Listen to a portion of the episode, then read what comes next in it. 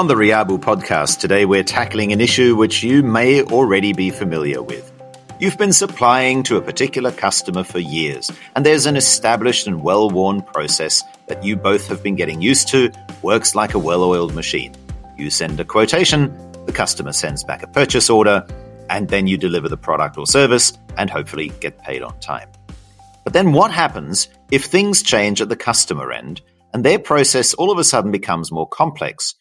Worse, the problem is that the process is now more complex for the person that you're dealing with, not just for you. The person that you're dealing with at the company, at the customer company, all of a sudden has no idea how to order your product or service. If you're familiar with this dilemma, then you probably also know that the business owner that you've been speaking to at that customer company has had no training in that new process, has no idea how to fill in whatever new forms or other systems have been put into place. And so you, as the supplier, are now in the unenviable position where you can't sell your product or service to this business owner until they relearn their own internal processes. And then, because that internal business owner, him or herself, hasn't actually gotten any training in those new processes, they ironically ask you for help. Simon Littlewood, it's you who I'm asking for help. What do you do when even your own customer doesn't know how to use their own processes?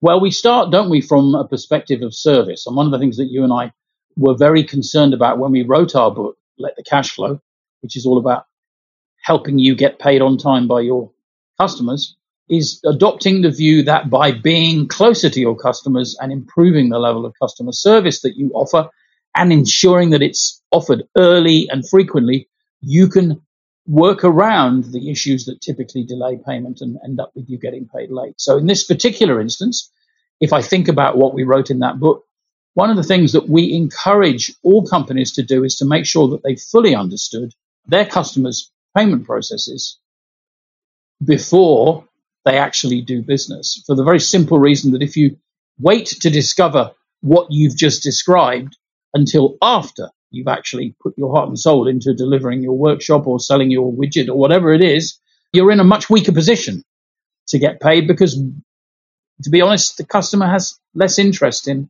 helping you sort it out. They've got what they want, right? Yes. So, one of the things that we say is find out what their internal payment process is, find out which person and their phone number and their email is responsible for each part of that process. And I suppose to continue uh, along the lines of your particular situation, if you come across someone when you're going through that process who clearly doesn't understand their own payment processes, then that's a red flag. Really, you should be saying, well, if you don't understand your payment processes, then clearly we're not going to get paid on time. So let's sort that out. Yeah. And then you get to act the good guy and to help them potentially. Although, how much time have you actually got? To help all your customers figure out their own internal payment processes. I mean, it's almost Kafkaesque, you know, to be talking to a customer who you've been dealing with for some years. And as I said at the outset, you know their processes well. They thought they knew their processes well. And then you end up being the bearer of bad news when you tell your customer, actually, we can't supply you like we used to because you've changed your processes.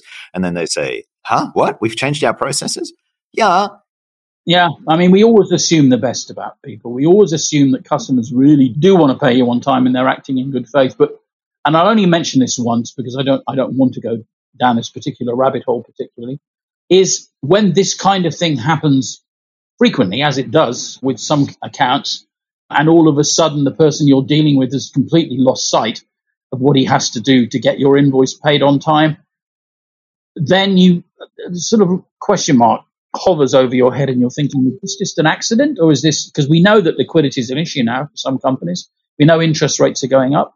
Is this just another degree of complexity where there's a hope that we'll get lost in all of this and they'll get to hang on to their money for another one month or two months? Yeah, but but that's just it, Simon. They get to hang on to their money longer, sure, but we also get to hold on to our products and services longer. We can't even deliver but the reality is, how many times have you and I actually done business?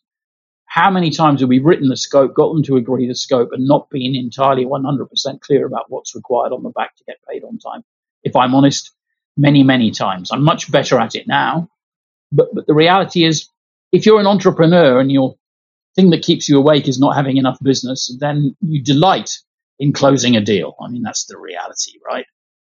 I see. What you're suggesting is that the customer in this case has added this extra complexity in the hope that the supplier caves and says, never mind, get that order form, that new process underway when you're ready. In the meantime, we'll already deliver.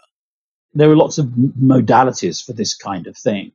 You know, just as there are modalities like, well, you know, if you give us a discount this time, you know, we, we can charge you a bigger price next time. And they say exactly the same thing the second time that you. So there are lots of ways that customers can encourage your enthusiasm for being of service whilst playing down the details around what it actually takes to get paid on time, what you actually have to do. And I think you've done this is to really hold the line. And one way to do it, because we've talked about this a little bit more, given that it's important for you to maintain the relationship with your account, one way to do it is to, is to split functions, is to simply say, and I've used this lots of times, which is Jesus, I really do want to sign this contract. I'd like to be in there on Monday giving this workshop because you're a great guy and I really like your people.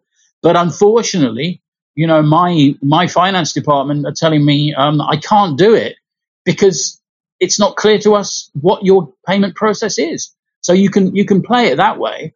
That way you can continue to be the good guy, but ensure that you get the information that you need.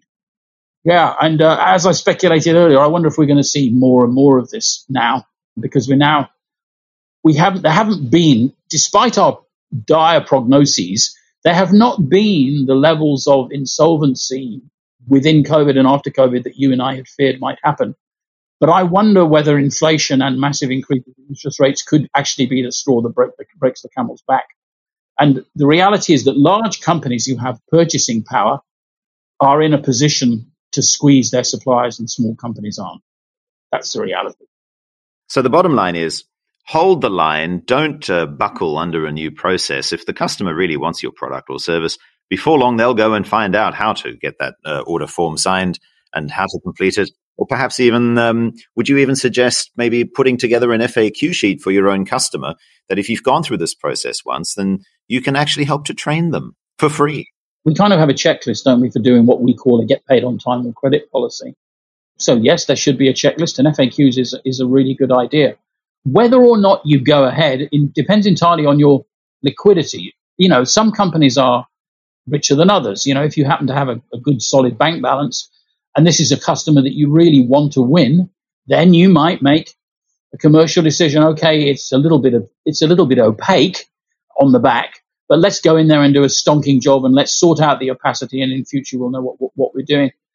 You can do that as long as you're making it rationally. That the danger is that you're not paying attention to the risk and that you go ahead and you do whatever it is you're being paid for or not paid for and uh, and then you end up short of money. You know it's very important that you go in with your eyes open. And uh, you know at the risk of being a bit of a pedant one of the things that we argue for in our book is that you should do not just a profit and loss account but a cash flow forecast.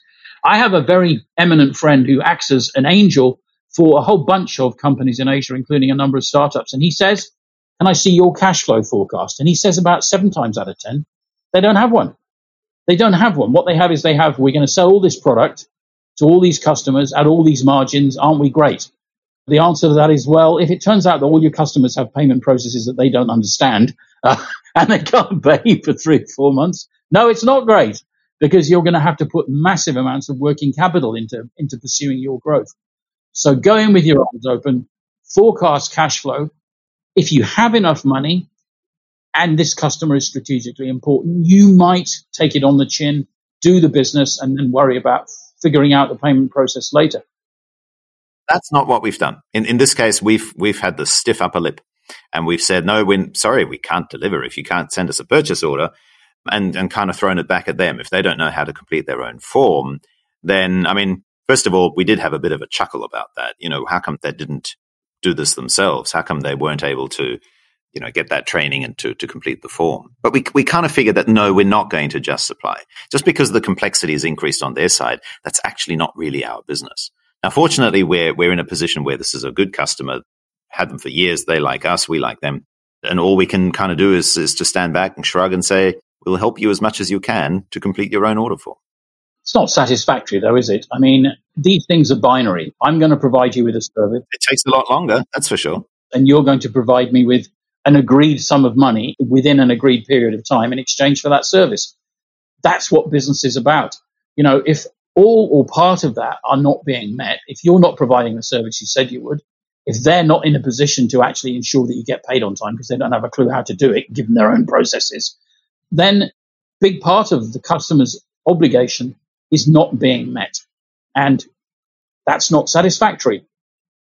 And we should be gentle and loving, but insist that it is met before we do service, which is exactly what you're doing, Mark. So fantastic. You've obviously reread our book and you've come to refreshed with the knowledge of what's in your own head.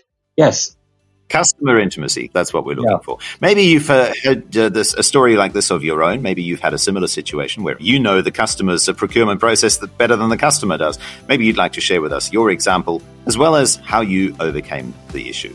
Drop us a note in the comments box next to this podcast or email us at service at riabu.com. Thanks, Simon. Thanks, Mark.